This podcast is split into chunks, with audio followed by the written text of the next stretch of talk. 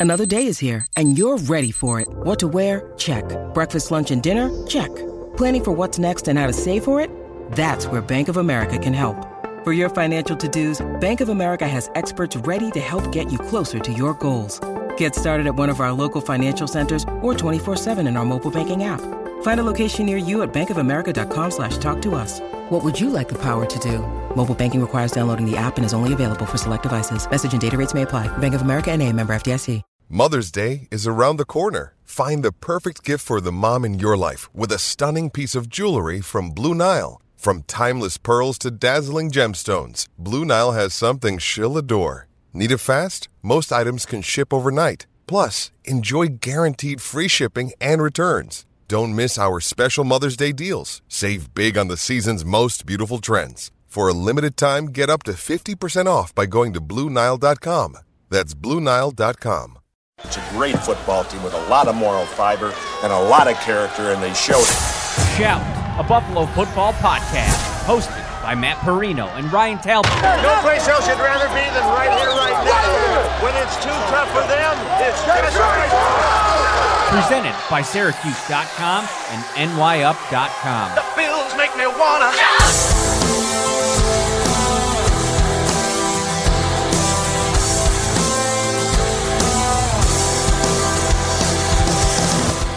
From my studio, uh, where you see me every single time for Shout at Buffalo Bills Football Podcast, I am Matt Parrino, and somewhere lost in the desert, a random bedroom uh, at a family member's house uh, in Arizona, Ryan Talbot back in the house.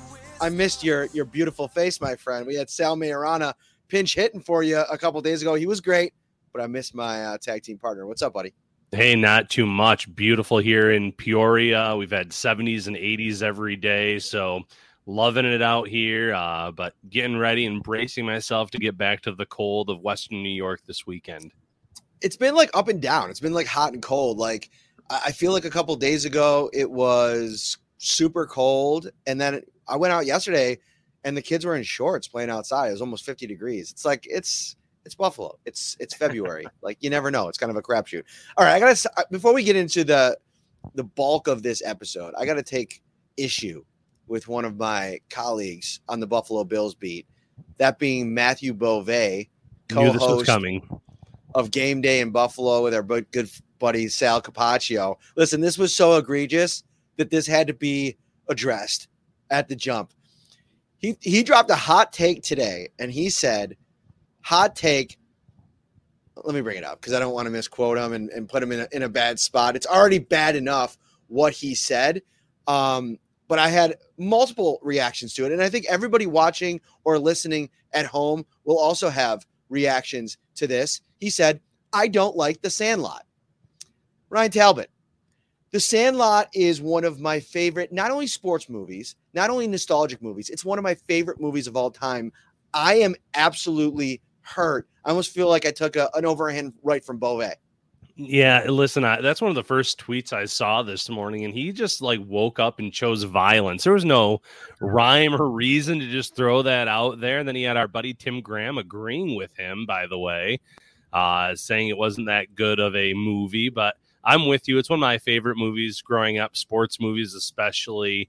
Um, you know, sometimes on those longer drives when we have to fire up a DVD for the kids, I have the Sandlot as one of the options for them. So, uh, definitely a movie that I've grew up with and, and enjoyed quite a bit.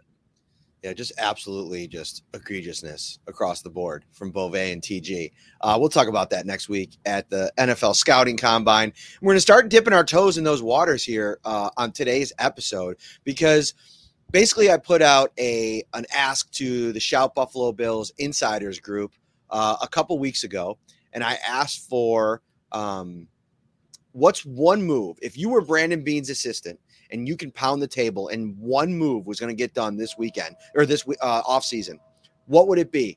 It could be a dream move. It could be just one like you know player or position that you want, and and we kind of like um, made our way through all of these responses, and we're going to kind of go through them one by one here today. And and you could become a shout insider. We're going to be doing these fan driven episodes all throughout the off season. And all you got to do to become an insider is text 716 528 6727. That's 716 528 6727. Take get a two week free trial to start. Then it's $3.99 a month after that. And next week from Indianapolis, you are going to get all of my first on the ground, first thoughts, first, uh, um, you know, uh, reporting, everything like that is going to get funneled in to that text line. Uh, and it's a great time to become a subscriber. The Shout text line is brought to you by Carrie C. Beyer, attorney with the law offices of Francis M. Litro, located at 237 Main Street, Buffalo, New York. If you or someone you know is seriously injured, give them a call 716 852 1234 or check out litrolaw.com. All right, let's pull these up, Ryan. And we're going to start um, with, with, the most recent that were sent back, sent in, and we're going to kind of make our way through this, this, entire list, which I think is about maybe 20, 20 deep here. We'll start with Chris Colston, uh, who, who texts in and says, trade back and gain two high second round picks to get a wideout and T'Vondre Sweat. Sweat is a bulldozer who can collapse the pocket, keep smaller players like Oliver Bernard and Milano clean. He makes you better in four spots not just one. And I got to tell you right now, this came in this morning when I put a, a call back out to the insiders, and I couldn't agree with him more, Chris, because I am firmly in the camp where I will be comfortable if you're getting to 28 and you have four or five wide receivers off the board, like we have seen in a couple of the recent years, to go in a different position and maybe even elect to trade back if you don't have a high enough grade. Because at 28, Ryan, that's going to be a really tough spot. And trading up, which a few people are are suggesting uh, in their dream moves this offseason, um, that might yield uh, a pick high enough to get a wide receiver, but it might not. Like you might not be able to get up high enough to get one of these top three, maybe four if you consider Brian Thomas in that mix. So I think the idea of moving back, accumulating more draft capital. They're going to have, we'll see how free agency goes, but I think they're going to have to fill a lot of holes. Um, you go back, you might be able to, maybe it's not sweat, maybe it's another defensive play, defensive line player, and then you come back with a second round wide receiver, which is where I think you'll get value for that position. And we've seen in recent years teams do that and find studs at that position. Yeah. So listen, if it nets you sweat and another player that will come in and most likely start, I love that idea. I love that plan. I love sweat as a player and a prospect. Uh, it's no secret the defensive tackle is a, a position of need for this team with Ed Oliver being the only player under contract uh, at the position. So, in, in terms of ideas, I'm all on board with that because, like you said, where the Bills are picking, they could make a small trade and move up into the early 20s, something like that, with all the draft capital that they have. But if they stay put, I think they'd be very lucky if Brian Thomas Jr. was there from LSU. Uh, Troy Franklin is a definitely more of a realistic option there, and I do like him a lot. I'd be on board with that. Uh, Keon Coleman seems to be slipping in in these mock drafts right now, and obviously they're mock drafts. Uh, the combine and a lot of other areas could raise his stock, but those are the types of receivers you're probably looking at at 28, best case scenario. So if you wanted to trade back and, and get a, an impact defensive starter, and then maybe another wide receiver uh, late in early on in the second round, or a safety, that's another position of need.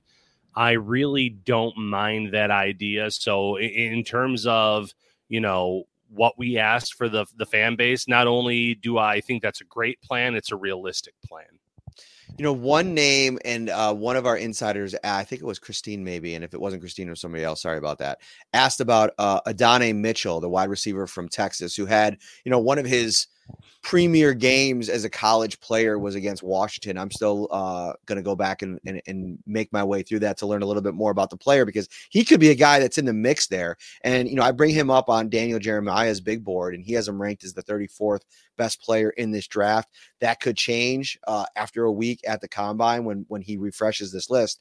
But he says Mitchell has outstanding size, toughness, and polish for the position. Deceptively fast because of his long stride. He has surprisingly good route polish for a bigger receiver. He understands how to change tempo, and he's clean getting in and out of breaks. He gave Kool Aid McKinstry a lot of trouble in the Alabama game last September. finishing with three catches for 78 and two touchdowns. He has some wild catches on fades and 50 50 balls. He can climb the ladder, hang and finish. Uh, go see his touchdown against Washington in the college football playoff.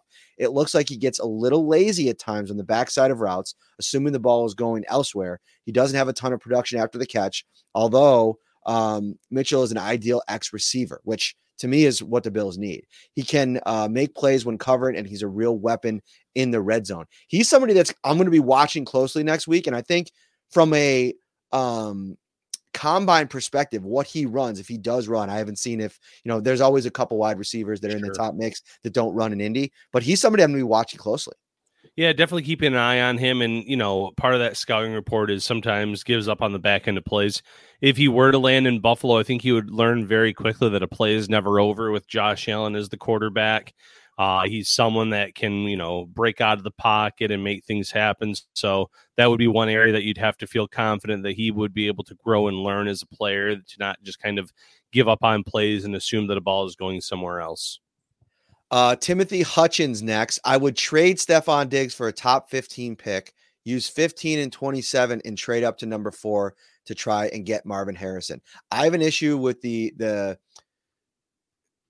mortgaging, you know, your I don't want to say your future, but a lot of your roster by going up that high to get a guy like Marvin Harrison who seems like a can't miss player. Uh, let me get your thoughts on this before I kind of drop mine. I mean, one, you're you're getting rid of your best receiver to make this trade. You're giving up a lot of draft capital where the Bills have a ton of free agents. I love Marvin Harrison Jr., the prospect. I just don't think it's in the cards for the Bills. That's it. I don't think it's in the cards, but I also think it's a dangerous game to play if you're going up to get the player that everybody says is a can't miss. You know, we've seen it in, in recent draft years where, you know, maybe like, you know, Drake London, and I don't think Drake London was getting the same kind of hype that um, Marvin Harrison has gotten. And listen, he is a, uh, the son of a Hall of Fame wide receiver. He, you know, the bloodline is there. Uh, speaking of the bloodline, you know, WWE's kind of got me kind of coming back a little bit. I got some, I got some hot takes on this whole Rock, Cody Rhodes, um, uh, tribal chief stuff that's going on. I'm not, I'm going to save that for a future episode, but just know, Ryan, that's in the back pocket. Um, but you look at a guy like Drake London, who ends up being the first uh, wide receiver taken in that class, and guys that were taken behind him, like the three or four guys behind him, have had had more productive careers to this point. So I think selling out so much when we when we see in as recently as the playoffs. Look, look in the NFC title game, look in the divisional round, look in the wild card round. I look at guys like Amon-Ra St. Brown, who was a third round draft pick for the Detroit Lions. I look at a guy like Tank Dell, who could have been had in the second round last year. Now, I'm not saying don't draft O'Cyrus Torrence. You, you needed that player, you needed that position. I think landing him where they landed him was a, a coup for Brandon Beane.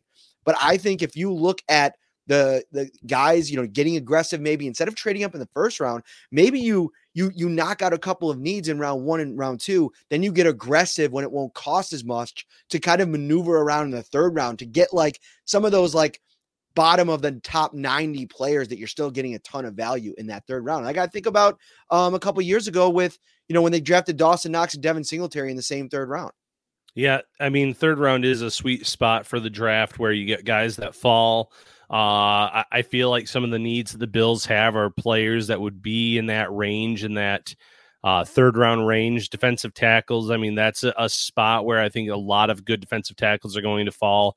Safety is a position that uh, never seems to have teams clamoring to grab them in round one. So round two, round three, you can still get some pretty good safeties, and both of those positions come to mind as needs for the Bills. So uh, w- with all the draft capital that you have, with the compensatory pick you're going to be getting from the Bears for Tremaine Edmunds with some of the later picks that you have on day three. Uh, definitely, you know, feel free to package some of those day three picks to move up and, and get some other guys that you think can come in and you know maybe not start immediately you would hope they could start immediately even in the third round but being realistic knowing this regime knowing that they're a little hesitant sometimes unless it's a higher pick um, knowing that they could at least be a key contributor as a rookie Sheila coming at you in the comments here, Ryan. You can tell Ryan's on vacation. He's all kicking him his feet up and kind of sitting back in the chair. Looks like he's on vacation. He's enjoying it. That's right. I definitely am having a great time here with some family and uh, enjoying this week off in the warmth. Uh, John Robert asks over on Facebook, what do you think about uh, Malachi Corley, wide receiver, I believe out of Western Kentucky? He's somebody that Daniel Jeremiah has been absolutely raving about uh, since the Senior Bowl. But again, he's kind of in that Ladd McConkey, um, you know, style of receiver. You know, I think the Bills already have that guy on the on the on the roster in Khalil Shakir. Right. And I don't know it, even if you're high on Corley or high on McConkey, it just it doesn't fit unless you have some type of idea on how to feature two kind of slot-ish receivers in your offense when you're already kind of playing this game of trying to how to figure out a way to feature two tight ends. Yeah, you, you need those outside receivers in Buffalo more than anything else right now. Uh, I think he's a really good prospect, just doesn't necessarily fit what the Bills need and are looking for. Um, all right, so let's go to the next one here. Kate Bob, one of our regulars, our long uh, time uh, dedicated insiders. Beane needs to re-sign Daquan Jones and give Rasul Douglas an, an extension. Where are you on both of those things? Rasul Douglas, an extension makes a ton of sense to me. Um, and I'm looking in that three, maybe four year range at most, considering his age. But he came right in, uh, made an impact. He's someone that made a big impact in Green Bay too, both on the field and in the locker room. I, I think that he solves a lot of uh, he answers a lot of problems that the Bills may have had at that cornerback position long term. If you can extend him, and then it also frees up some cap space now, which the Bills need entirely. You know, Rasul Douglas, Taron Johnson are two guys that I would sign to extensions in a heartbeat, lower the cap, and keep guys like that on the roster. Daquan Jones. Oh, pause before you go on to Daquan Jones because I want to spend a minute here. Is your extension for Rasul Douglas have anything to do with what you think they should do with Tre'Davious White? I, I, would honestly say yes and no. I mean, I'm not thinking Trey White right now when I'm saying you should extend Douglas, but I get that line of thinking because two serious lower body injuries. Uh, we know it. So you are you are extend Douglas, no matter what with Trey White, whether he's no on the roster what. or not. Okay. Yep. Yep. No matter what, I, I think he's that good of a player. I think he's that good of a fit for what this team is doing. Um, and you know, uh, they're obviously are a little bit older on the back end when you look at the guys that they've had here the last few years and Hyde and Poyer at safety. Um, you know, Trey White is starting to get up there in age in terms of how long he's been in this league. And I know Douglas is no young guy himself, uh, but you need someone that you have confidence in that's been healthy that can contribute and, and play a big role. I know that they've done a nice job developing these younger players. Uh, Christian Benford obviously comes to mind, but over the years, Dane Jackson, guys that aren't here anymore, Levi Wallace, and that's obviously a coach that's no longer with the team either in terms of the development part of it. But uh, yeah, I would want a proven entity there at cornerback. To me, the Douglas extension makes the most sense if you're if you're moving on from Trey White. If you're not moving on from Trey White, then what are you doing with Trey White? Like, what's the long term plan? Is it like going to go into this season, let him kind of work his way back, see where he's at, and then kind of move on uh, later, or maybe hope that he kind of returns to form, plays out his contract, and then you think about what's next there? Do you feel comfortable with having him on the roster as potentially going into next season as the third cornerback, making the money that he is? That's part of it. But then I also look at this cornerback class, Ryan. All of a sudden, there is a ton of noise about this cornerback class being one of the deepest in the draft. I think you could probably pluck another future developmental player out of this draft class, get him on a four year um, rookie deal, and you don't even have to get him high. You can get him on day three. Now you're talking about somebody that's super cost effective. And if you bring Douglas back, I think you have your one. And I think you make the argument that maybe Christian Benford is a one-two, and they're one A, one B, and then you you have Kaiir Elam fight it out. You draft somebody, and then who knows? Maybe you sign uh, a free agent. Maybe Levi Wallace, uh, you know, is, is, a guy that maybe ends up back here. Although with John Butler here, I don't know if that makes as much sense. But Dane Jackson's out there. There's there's a lot of different things that they can do. Um, to me, it's it's almost like I don't want to say it's Douglas or White but I feel like whatever you do with White affects how you approach the future with Douglas. And, and, that's fair. And you know, you, you look at Trey White's deal. If you were going to release him, it'd probably have to be the post June first release designation. Uh, there's a lot of you know, there's dead cap though that you have to eat either way. Um, is this someone that they have a lot of confidence in coming back, bouncing back? I know that Sean McDermott, Brandon Beane have said nothing but good things about White in terms of the rehab process, always in you know in the building, working hard, trying to get back, trying to get to the player he once was. Uh, but after a second injury like that, who knows if he'll ever return to form? Uh, I think he was struggling to return to form in, in this last stint before the injury that occurred against Miami. He was playing better, but he was he never looked like that player that uh, we grew accustomed to here early in his career in Buffalo. That really was a uh, true number one cornerback for this team. So I get the talking point. Uh, I, I, get Kaiir Elam right now. You know, he has a new lease on life in, in terms of his opportunity here in Buffalo. Uh, and very possible he he makes the most of that. And then you have him, you have Benford, and then you know if you do extend Douglas, then you're kind of in that same spot in terms of what do you do with these guys uh, having so many different cornerback options. It's a good problem to have, but yeah, I, I definitely see where you're going from. And then for the other part with Daquan Jones, I like Daquan Jones. I'd be all all about him coming back, but age is a factor. Um, it, you know, injuries. Is this going to be something where he, he suffers another injury that he misses significant time? It, it could certainly happen. The older you get, the more prone you are to injuries. He's been a great fit for Buffalo, but he's also going to go out into free agency in my mind, and he's looking for that one last deal where he can make the most money.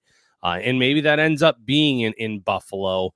But I think he's going to truly test the market, and, and, that makes it tough for me to say that uh, you know he needs to be back. I get it's a position of need. I know he how good he's been, but I also know there are some guys in this draft and in free agency that you can bring in at a lower rate that might be able to contribute and help. Yeah, and I mean he'll turn 33 next season. He he's not young. The projection on his contract is one year, 6.8 million dollars, which I think if you put a little back end money on that. You can get that number down and figure it out. Maybe if you're the Bills and you really think he's going to play into his um, the next two years, maybe give him a two year deal, little security, a little guaranteed money on the second year to keep that that that number down. He's somebody that I don't see the style of play um him ever being at a spot over the next two years where he can at least be your third uh defensive tackle in a rotation even if he took a step back i still think he's starter quality next year and if he takes a step back the next year, you can kind of um, put him in that like backup role where his his percentage comes down. But you know, I think it's a valid criticism that as good as he's been for them, stability stabilizing as he's been when it's mattered most in the playoffs, he hasn't been available or he struggled because he was coming back from this injury. Like a lot of people said, like, oh, Daquan Jones was not good against the Chiefs. Yeah, he wasn't, but he was playing at probably 60, 70%. He's playing with right. one arm. I mean, it's tough to to go up against that interior uh knowing that you're you're, you're that banged up.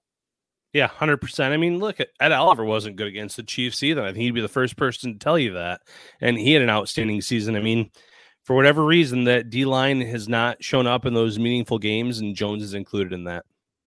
When you need mealtime inspiration, it's worth shopping Kroger, where you'll find over 30,000 mouthwatering choices that excite your inner foodie. And no matter what tasty choice you make, you'll enjoy our everyday low prices, plus extra ways to save, like digital coupons worth over $600 each week. You can also save up to $1 off per gallon at the pump with fuel points. More savings and more inspiring flavors make shopping Kroger worth it every time. Kroger, fresh for everyone. Fuel restrictions apply.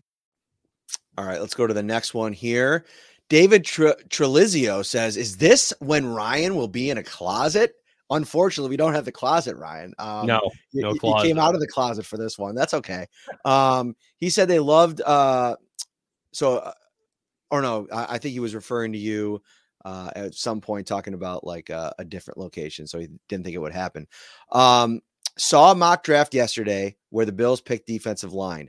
I will lose my mind if we do that first round of the draft. So I would go for defense and free agency or trade for defense. So we draft offense.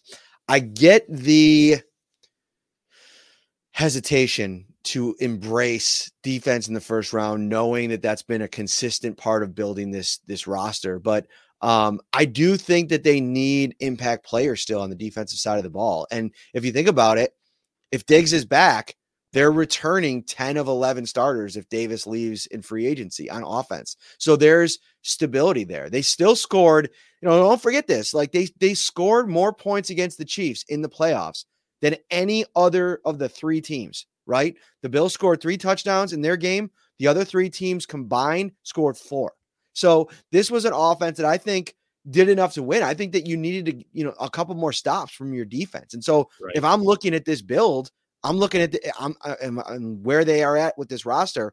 You need a couple more impact players getting younger on the defensive side of the ball, and that's one area that I think has been where um, uh, Brett Veach has done an amazing job. Is continually replenishing the numbers on that defensive line. And it's not always with day one picks. He's throwing in day two, day three picks. They're they're drafting defensive tackles. They're da- they're drafting edge rushers. They drafted an edge rusher last year in the first round and the year before with George Karlaftis. Yeah, and Karlaftis has really come on and become a really good player for them. And um, you, are right. You watch that game back, and then you watch the following week against the Ravens, uh, Ravens Chiefs, that is. And you say, boy, if the Bills had that Ravens defense, there's no doubt in your mind that the Bills offense would have been able to do enough to win that game. The the Ravens were hit with two touchdowns early on in the game, and then they settled in and they really did kind of shut down Mahomes and company for most of the rest of that game. It's just that their offense couldn't do anything. So I get that talking point. I understand it completely.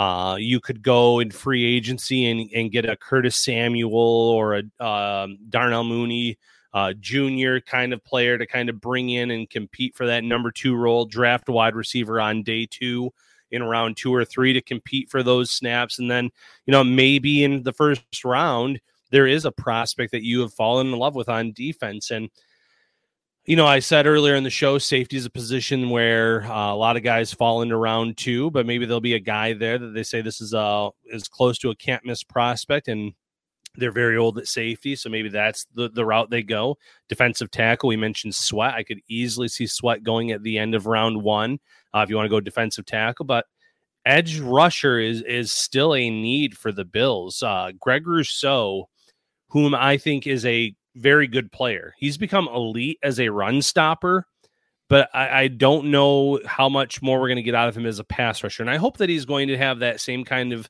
uh, ascension as an AJ Epenesa, where the next you know next year he takes another step forward as, in terms of the pass rush. But Epenesa could leave in free agency. Leonard Floyd could leave in free agency. We don't know what Von Miller is going to look like coming back this year. Um, so an edge rusher is a need. Um, but obviously in the end of round one, it's a bit of a crapshoot too, in terms of you're not getting an elite of the elite at that position. Um, those guys fly off the board pretty quickly, even in draft classes where they're quarterback, wide receiver heavy, like this one is in terms of that elite talent. There, there's going to be someone that takes some of those great edge rushers, either you know late in the top ten or early on in those teens. So the Bills would have to have a lot of conviction about one of them if they're going to take them at 28. But you know, defense makes more sense than I think people are giving it credit for. So, real quick on Greg Rousseau, the fifth round or the fifth year option on him mm-hmm. is going to come in at about 13.7 million according to overthecap.com. Are you a slam dunk that that should they should pick up his fifth year option uh, at that number? Slam dunk, no, but confident that they will? Yes. Um, there, there's a you know a slam dunk to me is like a a, a guy with either side of the ball that's like a you know all pro or a multiple Pro Bowl type player, and that's not Rousseau. But I think Rousseau has earned that fifth year option. I think, he, like I said, mm-hmm. elite as a run stopper. Uh, I still think he, there's more to him as a pass rusher. We just haven't seen it yet. So uh, for me, for a one year deal, yeah, I, I, think that you pick up the option and maybe you try to negotiate a long term deal, knowing that you have him uh, on that contract for that one year. To me, I almost don't want to get to that point with the fifth year option. I might be aggressive in negotiating an extension. Like if you believe in the player, you know how young he is when you drafted him. I mean, he you still are going to have a ton of leeway or runway, I should say, with his prime. I try to get an extension done now as opposed to trying to get that fit that 13 million in next year Um, in, in a year where, listen, the, the cap's going to go up. That we've already talked about it this week. The cap's probably going to go up um, even more than thought than believed this year. But I just think with with you know paying Josh and some of the other stuff that they have to do, I don't love the idea of having to eat that 13.7 when I think you could probably get, you know, maybe you end up with an AAV around there for Rousseau on an extension, but you definitely can be like get those first couple years of it like a little bit lower. Yeah, hundred uh, percent. If Rousseau and his, you know, agency is on board with that, I think that's a great plan. Uh, I wouldn't be shocked though if they want to see the Bills pick that option up first and then go to the negotiating table. Morgan Halstead is next. So in 2020, I bought my first Bills jersey since Doug Flutie. Purchased a Cole Beasley jersey. The following year in 21 22, I bought a Tremaine Edmunds jersey. This year, I purchased a Matt Milano and Stefon Diggs jersey. So I would ask Brandon Beane to take back my magical powers of ruining a Bills playing career. Um, I think this is such a funny, you know, uh, topic because it's like, and he said, "Don't worry, uh, he or she. Um, I will never buy a Josh Allen jersey because of this. Maybe there's something, somebody whose career should be ruined. Let me know what jersey I should purchase to get rid of them. Uh, and, but I feel like the jersey curse is so funny to talk about because like nothing's worse than like getting a guy's jersey and then before long they're off the team and then you have to wear that jersey to the game. Yeah. No, I, I agree completely. And listen, maybe he needs to go off the Bills route and get a Patrick Mahomes jersey and uh, see if that can help the Bills out a little bit next year and into the future. But jerseys are funny in in terms of fans that will take them off mid game because it's bringing bad luck or uh, you know thinking it has something to do with the, the career of a player. Uh, I remember, you know, growing up, and this is sad. I remember some of the stores only having like Brian Moorman jerseys, and that kind of tells you the state of the Bills at that time, where Moorman was like one of the biggest sellers of jerseys. And I actually, as a you know teenager, I guess it would put me, uh, had one of those. And you had a kicker jersey, Ryan? Oh, I loved Brian Moorman. Loved Moorman. I am um, kicker jersey. That's fair. That's fair. And, and, you know, before I was covering the Bills on the beat as a wedding present, Joel got me a Terrell Owens jersey because that was the year that Terrell Owens jersey in, in Buffalo. And I just I knew that Owens wasn't there for long. Um, but I, I loved him in San Francisco. Um, and, and I just thought, you know, I thought that was a cool jersey to have too, but obviously nothing really happened there. So I, have been there in terms of having jerseys where the player wasn't there for long and it didn't really pan out. But uh, it, you know, happy shopping, get another jersey, maybe a you know the the first round pick, and you'll see that it's not all bad. Something good will eventually happen when you get one of these jerseys. Um, Morgan closes with I would get another powerful receiver. It's time. Diggs isn't going anywhere. He's under contract. Even uh if we wanted to get rid of him, and I don't, but he needs somebody that is just as good as he is or was at his in his prime. And I think that that is a, is a common theme shared amongst a lot of Bills fans. Uh, Kevin Carmody, I want to try to fly through a couple more of these so we can get yeah. to him. If I'm the Bills front office, I do everything to get Rome Odunze, the wide receiver from uh, Washington. If he falls to around 15 with a possible run on quarterbacks early, Buffalo needs to trade up and get him if the compensation is less than a future first. Dude is a stud. He is the downfield threat. Needed to make big plays, very strong hands, physical, great ball skills would be exactly what Buffalo has been lacking. Oh, Oregon, sorry. Being an Oregon fan, I watched him and uh, oh no, he went to Washington, right? Yeah. Okay. I watched yeah. him and Kincaid destroy uh, the Ducks the past couple of years. Looking forward to the next show. Thanks for all the insight this season. What do you think? I'd be shocked if he fell into the teens. Um, I, I guess I shouldn't say that because there are three quarterbacks that could go. You're going to have Marvin Harrison Jr. Nabers could go in, in front of Rome. Uh, that you're going to get the tight end there from Georgia, likely going in some defense play. I, anything's possible, but to leap from 28 even into the low teens, I don't know how you do that without giving up a future first. Right. And I'm not opposed to giving up a future first. If the Bills feel like they're going to be just as good this upcoming season as they've been the last few years, your future first is somewhere in the late 20s. Or if you're going to get that playmaker that puts you over the top in the 30s, hopefully number 32. At the end of the day, wouldn't that be worth it? Wouldn't you, you know, have that peace of mind saying, I know we don't have a first round pick this year, but there's a Super Bowl trophy in that trophy case. Uh, we we have our future number one wide receiver that when Diggs leaves, that he will be that guy, or maybe he becomes that guy even sooner than that. And Diggs and and this player become one A, one B, whether it's Rome or Nabers, um, whomever it is. So I'm actually on. If you're going to make a move like that, I'm on board with the Bills trading away a, a future first. I, I'm kind of sick of people being uh, and I'm not saying this person that that posed the question is, but anytime it gets posed, I feel like there's a lot of the fan base says, "No, you can't give up a future first. Well, if you're going to be as good as you've been, then you should be on board with that. Now, could a down year happen? Could there be injuries that occur and, and it ends up being a high pick? Yeah, but that's the crapshoot of the NFL. This roster with Josh Allen is going to be a team in my mind that's always picking in the in the 20s. Um, unless you can get that playmaker, and then maybe it will be in the 30s and 32 specifically. See, the thing for me is I'm not super passionate on either side of it. I, I see the the the the validity in both approaches, right? Like like going up and getting a guy. If you 100% think that guy is going to be the difference maker in your offense, you're right. Like you're not giving up what a lot what what somebody would be giving up that's going to be you know picking in the teens next year. There's obviously a big difference in value, but again, like the Bills have found starters at, at, at, late in the first round over the course of their career or, or over the course of the run uh, by Brandon Beane. So it's it's something that you have to weigh. And I just look at guys like I mentioned Dell, I may I mentioned uh St. Brown.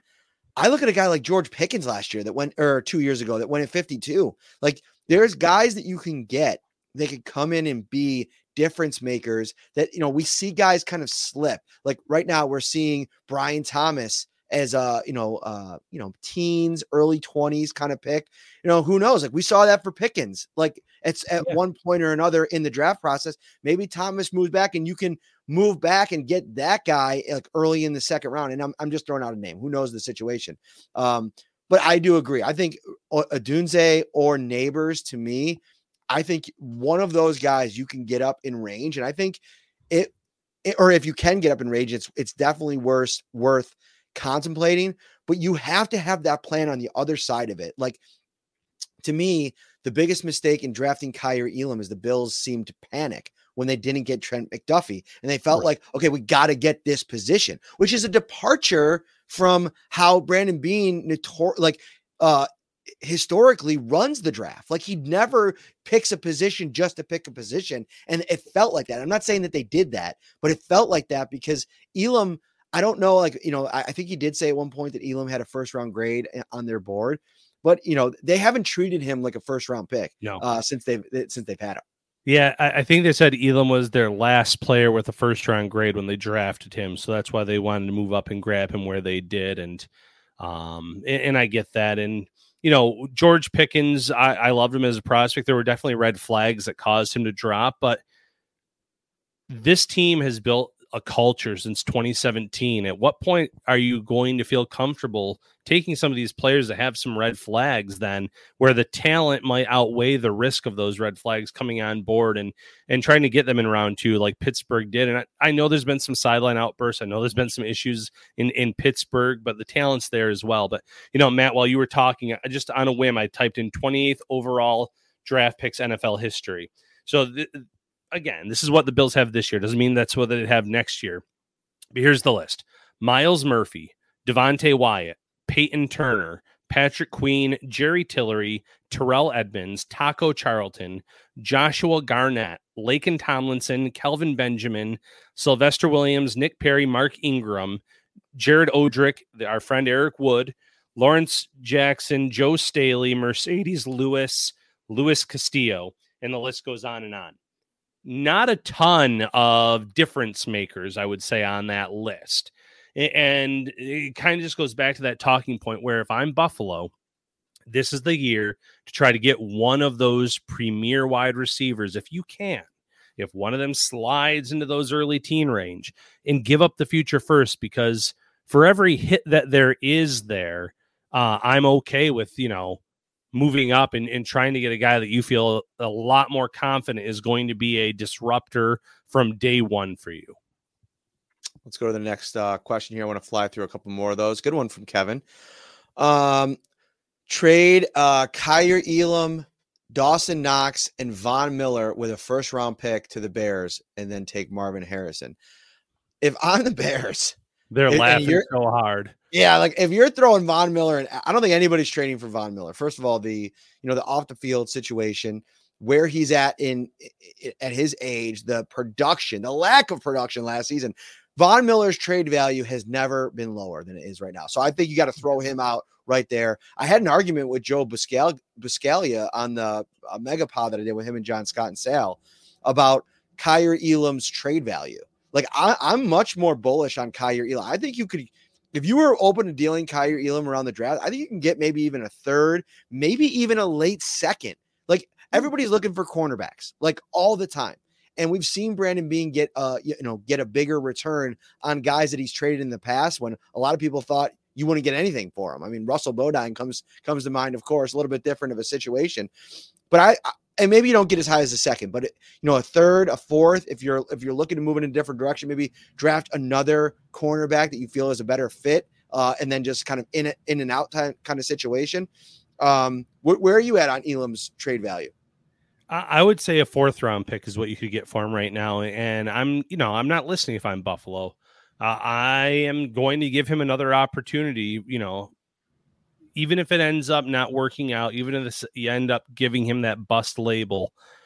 I'm not giving up on a first round pick, especially now that there is that opportunity. Uh, th- there's no secret that he butted heads with with Butler in in that secondary room. They didn't. There seems to be something or some reason why they didn't seem to get along. And um, based on the comments that Kaiir Elam has made, we've talked in this show about you know Trey White and the future of Rasul Douglas. There's an opportunity there for Kaiir Elam to step in and, and play a significant role, whether it's as the number two cornerback or a future number one. And I'm not sure he'll ever pan out and be a future number one cornerback for this team or anywhere. But I don't want to give up on him this early either. I want to see what he has. Uh, give him this fresh start. Injuries definitely hurt him this year, but he's made plays at times too when he's been on the field. Uh, he's made more plays in the postseason at cornerback than it feels like we we've seen from any cornerback here in the last few years. So there is something there. But in terms of that trade offer, uh, I think the Bears probably hang up the phone as soon as you say future first, Dawson Knox, and you know you start going from there. They're not listening to that. They're going to get a, if they trade that pick, they are getting a haul with a capital H uh, for that p- pick, and and Buffalo just doesn't have that kind of capital to do it. Uh, Daniel Kolb, I am going to be creative. Brandon Beane must sign a contract in blood regarding the draft. The contract reads I will draft a wide receiver with my first pick. I'm forbidden from drafting a safety until round three or later, forbidden from drafting D line and specifically defensive tackle until round five or later. And I must draft at a minimum uh, two wide receivers. So long as I abide by the secret contract, I may select any player of use to the Buffalo Bills. I think Josh Allen uh, would be willing to co sign. Thoughts It- on, on Daniel's uh, approach to the draft? Is Brandon Beane just signing his name in blood, or is he writing the entire contract in blood? Because he probably passes out halfway through it. that, that, if he's writing the whole contract in blood, uh, that thing's not getting signed. We're gonna need a transfusion for the guy. Uh, if he's just signing his name in blood, no. I mean, listen, I, I get the rules. I get the frustration from the fan base. Uh, they haven't really drafted wide receivers high. I, I think that he gets knocked for that a lot, and I'm not sure if it's fair you know, there was one year that they signed John Brown and Cole Beasley to kind of be difference makers at wide receiver uh, for them. So they felt like it wasn't a need. They traded for Stefon Diggs using a first round pick. Uh, so you could argue that they- spent a first round pick on a wide receiver in this regime. It, it, it's just been something. And then Gabe Davis kind of comes along, and they probably felt like they had a wide receiver too there. I don't think the Bills have been in that spot where they genuinely felt that wide receiver was a higher priority than some of these other players or positions that they've drafted uh, during his tenure. So right now, is it a bigger need? Absolutely. Does that guarantee he's going to take one in round one? No. But I, I wouldn't be shocked if they came away with two wide receivers in this draft class. Um, we want you to come away uh, to Buffalo. If you're not here, or if you're in Buffalo, come out to Wingnuts on March 16th. That is our next uh, live episode of Shout. We will be at Wingnuts 1402 Millersport Highway. We got a couple other live shows that we're working on that we're talking to some folks about. Really exciting things happening in the Shout world this off season. We want to get you guys locked in as soon as possible. Got three weeks to plan. 316 day. Uh, it is going to be shout at Wingnuts 1402 Millersport Highway. It'll be our big free agency preview show. We can't wait for that. All right, Ryan, get back to your vacation, buddy. Thank you so much for uh, taking some time for us. Yeah, absolutely. Uh, love joining you on the show and chatting with the Bills Mafia. So happy to do it. There it is. We will see you next week, everybody. Have a nice, long, uh, it's not a long weekend, but enjoy the weekend and the rest of your regular week. Take care, everybody.